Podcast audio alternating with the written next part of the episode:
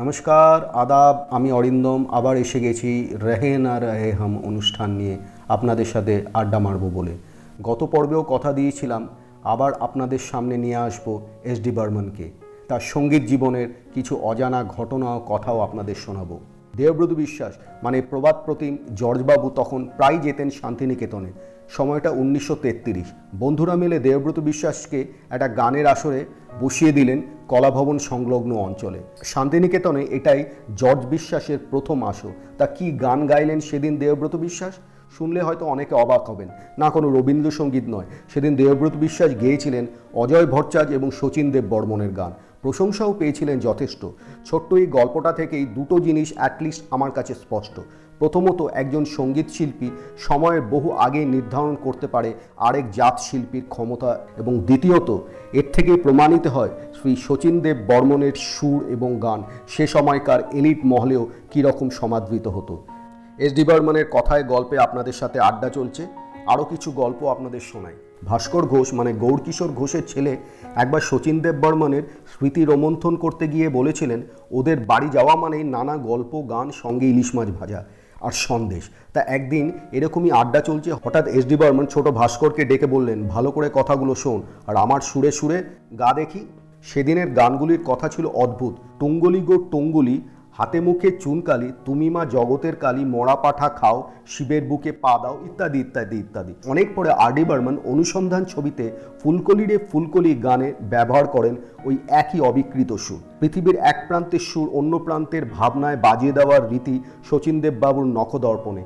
তবে এই রীতিকে আবার যদি আজকালকার মিউজিক্যাল ইনফ্লুয়েন্সে তৈরি টুকলি সুরের প্রথম আমদানি ভাবেন, তবে ভুল করবেন। সঙ্গীতের বোধ ছিল বলেই রবীন্দ্রনাথের বিখ্যাত গানের সুরের মুখরা সাজিয়েও তিনি নিন্দার পাত্র হননি, বরং পেয়েছেন আরও সম্মান।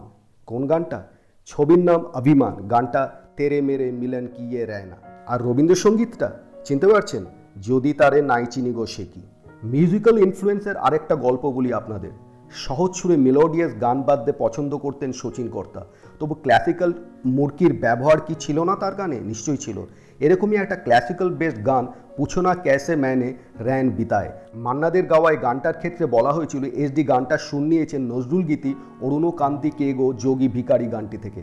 তবে শচীন দেব বর্মন নিজে অবশ্যই গানটির উৎস হিসেবে রাগ আইর ভৈরবে গাওয়া উস্তাদ মুস্তাক হোসেন খানের একটা পুরনো গানের কথা উল্লেখ করেছেন। উৎস যাই হোক না কেন, এই গানের গতি কিন্তু অসাধারণ। শুনে নিতে পারেন, মেরি সুরত তেরিয়াকে ছবির থেকে পুছো না ক্যাসে ম্যানে র্যান বিতায় মান্নাদের গাওয়া গান এস ডি বর্মন আর দেবানন্দের জুটি তো প্রায় সবারই সর্বকালের পছন্দের যুগলবন্দি বম্বের বহু মানুষের সাথে কর্তার বন্ধুত্ব ছিল তবে দেবানন্দ ছিলেন এমন একজন যে হাই সচিন্দা বলে প্রায় অন্তরঙ্গ বন্ধুর মতো মিশতে পারতেন কর্তার সাথে তবে সবচেয়ে বড় ব্যাপার ছিল দেবানন্দের সঙ্গে শচীন কর্তা কথা বলতেন একেবারে কাঠ বাঙাল ভাষায় দেব বাংলা ভাষা জানতেন না তাই ভাঙা বাংলায় আলোচনা চালিয়ে যেতেন। তবে সে আলোচনা শুনে যে কোনো বাংলা জানা লোকেরই হাসতে হাসতে পেটে খিল ধরে যাবে। ওদের এই মজার মেলামেশার প্রত্যক্ষ প্রভাব পড়েছে গানেও।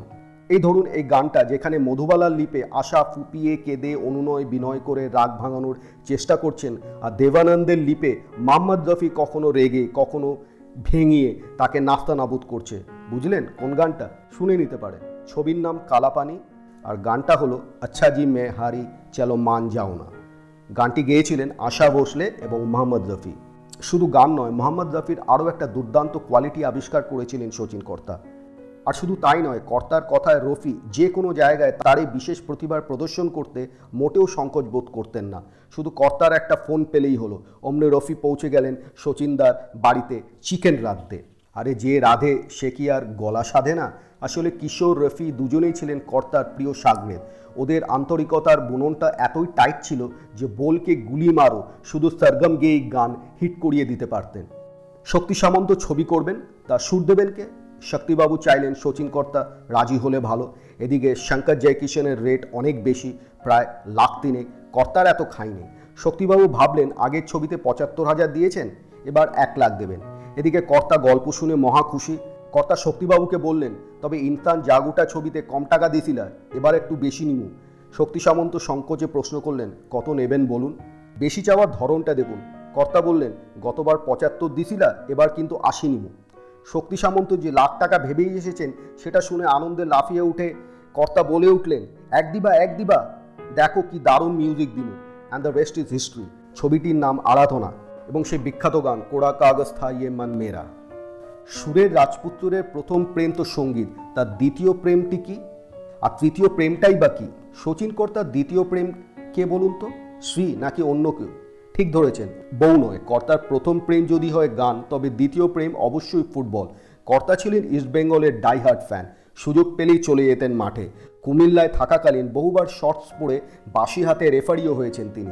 জীবনের শেষ বয়সে দীর্ঘদিন কোমায় আচ্ছন্ন হয়েছিলেন কর্তা। তখন কেবল একটি বাড়ি তাকে সামান্য নড়াচড়া করতে দেখা যায়, যখন আরডি তার কানের কাছে বলে ওঠে, আজ ইস্টবেঙ্গল কি দারুণ খেললো। ওরা দু গোলে জিতেছে। লতা, আশা রাফি কিশোর, মান্না গীতাদত্ত আরও কত এক নম্বরী শিল্পীদের নিয়ে তার টিম। সুরের মাঠে তিনিই সে রেফারি, যার বাঁশির জোরে অসাধ্য সাধন হয়। এখানে এই গানটা শুনতে পারেন। গাইড ছবির গান সচিন দেবের কণ্ঠে। ওহা কন হে তেরা মুসাফির, জায়গা কাহা? শুধু নিজের সেন্টিমেন্টাল নাম্বারগুলোর জন্যই এস ডি বর্মন হিন্দি গানের জগতে অমর হয়ে থাকতে পারেন। দেবদাস থেকে গুরুদাতের পিয়াসা, কাগজ কি ফুল থেকে অভিমান কিংবা গাইডের গানগুলো স্যাড সং ইমোশনাল সং যাই বলুন, গানগুলো শুনতে শুনতে কেমন যেন একাত্ম হয়ে যেতে হয় এই গানগুলোর কথার ও সুরের সাথে। কর্তার একটা বিখ্যাত বাংলা গান কর্তায় গেয়েছেন, বিরহ বড় ভালো লাগে। সত্যি প্রেমের পূর্ণতা সম্ভবত মিলনই নয়, বিরহে। এখানে আরেকটা গানের কথা আপনাদেরকে বলছি। একটা অসাধারণ সেন্টিমেন্টাল গান তৈরি করেছিলেন মিলি ছবিতে। গানটা ছিল বড়ি সুনি সুনি হ্যাঁ জিন্দেগি ইয়ে জিন্দেগি। আর এই গানটা রেকর্ড করতে গিয়ে হৃদরোগে আক্রান্ত হন এস ডি বর্মন। পরে পুত্র আর ডি বর্মন এই ছবির বাকি কাজ শেষ করেন। এসডির সুরের এই সাম্রাজ্যকে যোগ্য উত্তরাধিকারীর মতো এগিয়ে নিয়ে গেছেন ছেলে রাহুল দেব বর্মন। আর এগিয়ে নিয়ে যেতে গিয়েই ঘটে গিয়েছিল পিতা পুত্রের এক সংঘাত। বলব সেই কথা। তবে একটু তো ধৈর্য ধরতেই হবে। ত্রিপুরার সম্বন্ধে এই প্রবাদ আছে যে সেখানকার রাজবাড়িতে রাজা রানী থেকে দাসদাসী পর্যন্ত সবাই গান গায়। ত্রিপুরার ধানের খেতে চাষিরা গান গাইতে গাইতে চাষ করে, জেলেরা গান গেয়ে মাছ ধরে। তাঁতিরা তাঁত বুনতে বুনতে আর মজুররা পরিশ্রম করতে করতে গান করে। আমি সেই ত্রিপুরার মাটির মানুষ, তাই বোধহয় আমার জীবনটাও শুধু গান গেয়ে কেটে গেল। সংগীত আমার ফার্স্ট লাভ বুঝতেই পারছেন, কথাগুলো আমার নয়। সারগমের নিখাদ নামে এক দীর্ঘ প্রবন্ধে শ্রী শচীনদেব বর্মন বলেছেন তার ব্যক্তি জীবনের নানা উপলব্ধির কথা। আমি শুধু আমাদের আজকের আড্ডার পটভূমি রচনা করতে সেখান থেকে কিছুটা ধার নিলাম। শচীন কর্তার স্ত্রী অর্থাৎ মীরা দেব বর্মনের সাথে তার পরিচয় ও সম্পর্কও কিন্তু গানে গানে। শচীন কর্তার গানে মুগ্ধ মীরা কর্তার কাছে গান শিখতে গিয়েছিলেন এবং সেখানেই মীরার নিষ্ঠার প্রেমের কাছে প্রায় পরাজিত হয়ে তেত্রিশ বছর বয়সে শচীন কর্তা নিজের ব্যাচেলার বৃত্তি থেকে অবসর নিলেন। মীরা দেব বর্মন ছিলেন শচীন কর্তার যোগ্য সহধর্মিনী। সেই জীবনে রাহুল যখন কর্তার সহকারী পদ থেকে ইস্তফা দিয়ে নিজে স্বতন্ত্রভাবে সংগীত পরিচালনা করছেন, তখন মীরাই কিন্তু স্বামী পুত্রের দ্বন্দ্বে নিরপেক্ষ থেকে কর্তার সহকারী হিসেবে বহু ছবিতে কাজ করেছেন, গান লিখেছেন, ফি বছর বাংলায় রেকর্ডে কাজ করেছেন, হয়ে উঠেছেন সম্রাটের যথার্থ সম্রাজ্ঞী। শচীন কর্তার সময় হিন্দি গান আগে লেখা হতো, তারপর সে লিখিত কবিতার উপর সুর সাজানো হতো। দাদা থিওরিটা পাল্টালেন, তিনি বললেন আগে টিউন, তারপর লিরিক্স আজকাল অবশ্য দশটা গানের মধ্যে নটা গানই দাদারের থিওরি মেনে তৈরি হয়। প্রত্যেকটা গানের সিকোয়েন্স অনুযায়ী একাধিক টিউন তৈরি থাকতো দাদার কাছে। এর ফলে প্রডিউসার, ডিরেক্টররা পেতেন যথেষ্ট পরিমাণে বেছে নেওয়ার সুযোগ। একটা টিউন তৈরি করার পর প্রায় সবার মতামত নিতেন দাদা। এবার বলব একদম অন্য একটা ঘটনা। কিউ আতা হ্যাঁ সচিন দেব বর্মন কো গুসা বলছি সেই ঘটনার কথা। নিজের গানের ব্যাপারে এসডি ছিলেন যতটা পারফেকশনিস্ট ততটাই আবার সুপারস্টিশিয়াস শক্তি সামন্ত তার স্মৃতিচারণায় বলছেন শচীনদাকে রাগদে দেখেছেন একবারই। রাহুল তখন তার সহকারী। আরাধনা ছবির সফল হোগি তেরি আরাধনা গানের রেকর্ডিংয়ে সচিনদা রাহুলকে বলেছিলেন, এগারো জনের বেশি মিউজিশিয়ান যেন না থাকে। পঞ্চম বেচারা কাকে যেন বাদ দিতে না পেরে বারো জন যন্ত্রী নিয়েই ফ্লোরে ঢুকলো। শচীনদা তো গুনে গুনে দেখে রেখে আগুন। স্পষ্ট বললেন, অতিরিক্ত কে আছে? তাকে পেমেন্ট করে ছেড়ে দাও। শুধু কি এই? নাচে মোর মানবা মগন। গানটার রেকর্ডিংই পিছিয়ে দিলেন যতক্ষণ না তবুলিয়া শান্তাপ্রসাদ বেনারস থেকে এসে পৌঁছেছিলেন। আরও একবার সিকিমের বিশেষ একটি ঢোল এসে পৌঁছয়নি বলে পিছিয়ে গিয়েছিল দেবানন্দের জুয়েল থিপ ছবির সে বিখ্যাত গান, হোটো পে আইসি বাত। গানটা শুনে নিতে পারেন। এসডির এই আগের টিউন পরে বোলের ফর্মুলায় বেশ একটা বড়সড় সমস্যাও ছিল। কোনো একটা গানের আইডিয়া বা টিউন মনে হলো, কিন্তু তা থেকে যে সঙ্গে সঙ্গে কেউ গান বেঁধে দেবে, যাতে সুরটা থেকে যায়, তেমন লোকের খুবই অভাব। তাই শেষ অবধি কলম ধরলেন তার যোগ্য স্ত্রী মীরা দেব বর্মন। বন্ডিংয়ে আন্ডারস্ট্যান্ডিংয়ে প্রেমে, সুরে, সহানুভূতির সম্পর্কে এরা দুজন ছিলেন আইডিয়াল কাপল শচীনদা তো সবেতেই মীরা দেবীর উপর নির্ভরশীল, তাই তো কর্তার ইনকাম ট্যাক্সের হিসাব রাখতে রাখতেও তিনি লিখতে পেরেছেন, মুক্তা যেমন শক্তির বুকে তেমনই আমতে তুমি আমার পরাণে প্রেমের বিন্দু, তুমি শুধু তুমি।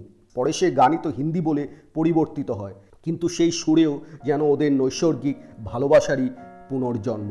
কোন গানটা মনে পড়ছে? প্রেম পূজারি সে বিখ্যাত গান ফুলো কে রং সে দিল কি কলম সে গায়ক ছিলেন কিশোর কুমার। শচীন কর্তা মোটামুটি সব লিরিসিসদের সাথেই একটা ঠিকঠাক র্যাপও তৈরি করতে পেরেছিলেন। তা সে ক্যাফিয়েজমি হোক বা আনন্দ বক্সি কর্তার বেশিরভাগ গানে সাহিল লুধিয়ানভি ছিলেন গীতিকার, কিন্তু কর্তার পছন্দের তালিকায় শাহিরের আগে ছিল শৈলেন্দ্র। দাদা ভালো হিন্দি জানতেন না, তবু শৈলেন্দ্রর কল্পনাকে পুরোপুরি বুঝতে পারতেন।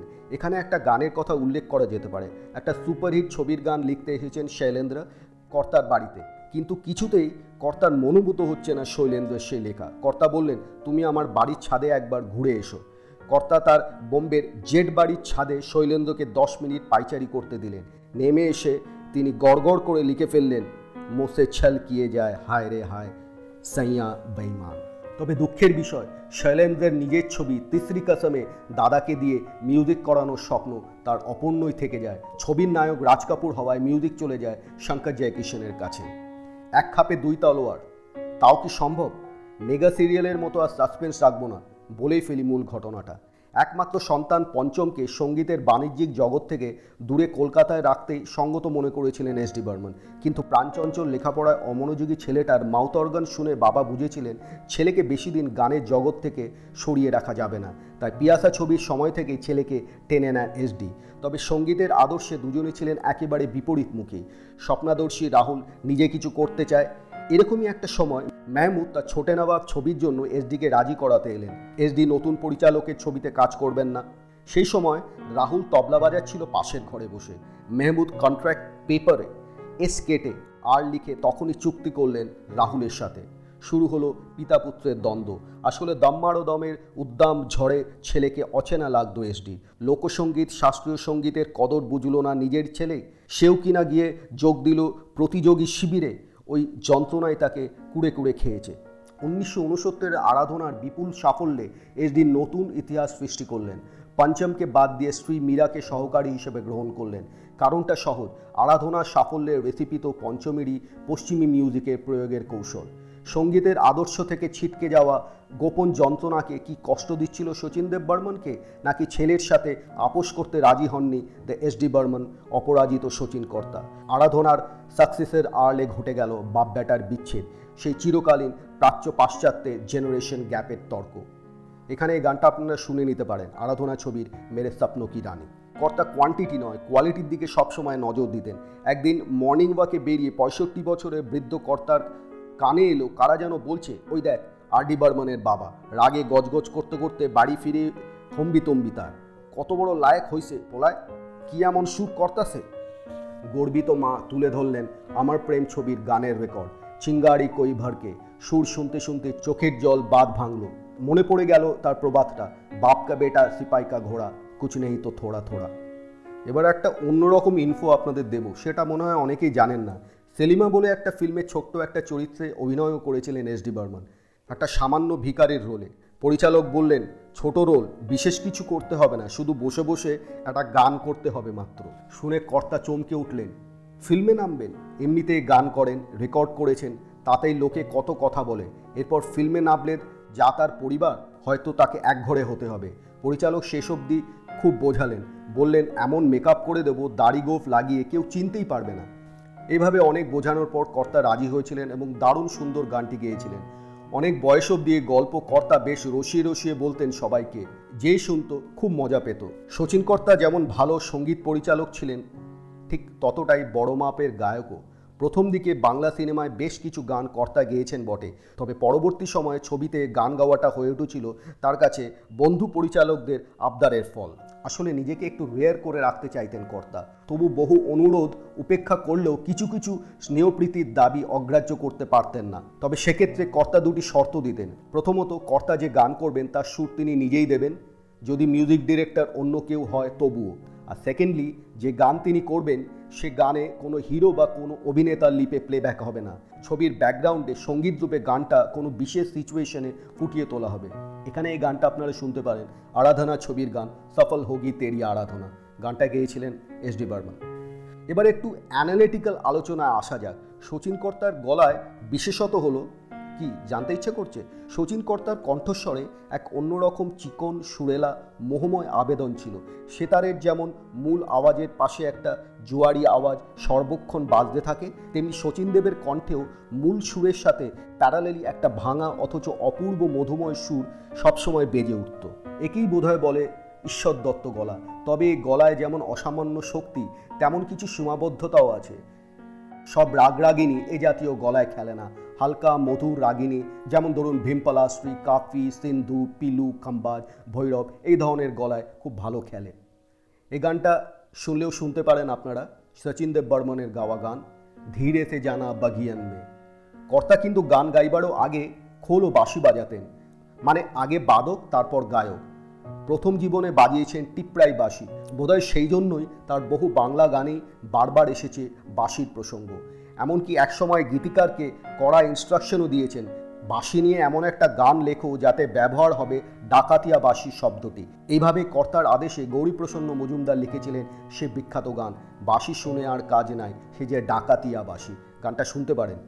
পরে হিন্দিতে এই গানটির একরকম প্রায় ভাবানুবাদী হয়েছিল। ছবির নাম অনুরাগ, গানটা ছিল চেন চূড়ায় নিন চূড়ায় শচীন কর্তা একবার সিনেমার জন্য গল্প লিখেছিলেন। সলিল ঘোষ সে ঘটনা স্মৃতিচারণা করেছেন বারবার। একদিন বিকেলে কর্তার জেট বাড়িতে গিয়ে দেখেন, টেবিলে ব্রাউন পেপার দেওয়া কভারে একটা খাতা, হিন্দিতে লেখা, বিবাগী ভ্রমরা। সলিলবাবু প্রশ্ন করলেন, এটা কি কোনো নতুন ছবির গল্প? কর্তা কি সুর দিচ্ছেন? উত্তরে কর্তা যা বললেন তার মর্মার্থ হলো এই, একটা গল্প কর্তা লিখেছিলেন, এক প্রয়োজককে শোনান, তার ভালোও লাগে কিন্তু বলেন কিছু জায়গায় পাল্টাতে হবে। কর্তা কোথায় গল্পের মধ্যে চন্দনের গন্ধ দিতে চান আর ব্যাটা প্রডিউসার কিনা ওর মধ্যে পেঁয়াজ, রসুনের গন্ধ ভরাতে চায়, অতএব গল্প আর দেওয়া হলো না সিনেমায়। সেদিন আলোচনা প্রসঙ্গে কর্তা এও বলেছিলেন যে তার মতে ছবিতে হিরো, হিরোইনের গুরুত্ব থাকা উচিত ফিফটি ফিফটি কেউ কম বেশি হলেই কিন্তু ছবি বরবাদ হয়ে যাবে। জানেন তো শচীন কর্তা ছিলেন চরম পানাসক্ত এমা, এটা জানেন না?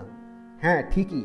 এই আসক্তি ছিল বটে, তবে এ পান সে পান নয় শুদ্ধ, মিষ্টি, পানপাতা ও নানাবিধ উপকরণ সহযোগী কর্তা যে পানটি খেতেন, সেটাই নাকি কর্তার রয়্যাল পরিচয়ের সবচেয়ে সহজলভ্য প্রমাণ। লেডিসের শৈলেন্দ্র তো নিজের ছবিতে কর্তার ইন্সপিরেশনে লিখেছিলেন সেই গান, পান খাইয়ে সাইয়া হামারো মলমলকে কুর্তে পে ছিটে লাল লাল। কর্তার পান আবার ছিল গায়ক গায়িকা বেস্ট রিওয়ার্ড। কাউকে নিজের থেকে পান দিচ্ছেন মানে বুঝতে হবে কর্তা তার উপর বেজায় খুশি। লতা মঙ্গেশকরের মতো শিল্পী দাদার হাত থেকে পান পাওয়ার জন্য একদম মুখিয়ে থাকতেন। কোন গানের জন্য লতা পেয়েছিলেন এই পান পুরস্কার? চলুন বলে দিচ্ছি কোন গান। ছবির নাম প্রেম পূজারি, গানটা ছিল রঙ্গিলারে। জীবনে বহু গুণী ব্যক্তির সংস্পর্শে তিনি এসেছেন। জীবনে একবারই নিজের তৈরি নিয়ম ভেঙে নজরুল ইসলামের কথায় সুরে গান গেয়েছেন ফিল্মে। কবি জসিমুদ্দিন ছিলেন তার বেশ ঘনিষ্ঠ স্বয়ং নেতাজি তার গানের অকুণ্ঠ প্রশংসা করেছেন, পেয়েছেন পদ্মভূষণ সহ বহু পুরস্কার। তবু সাফল্য তার মাথা ঘুরিয়ে দেয়নি।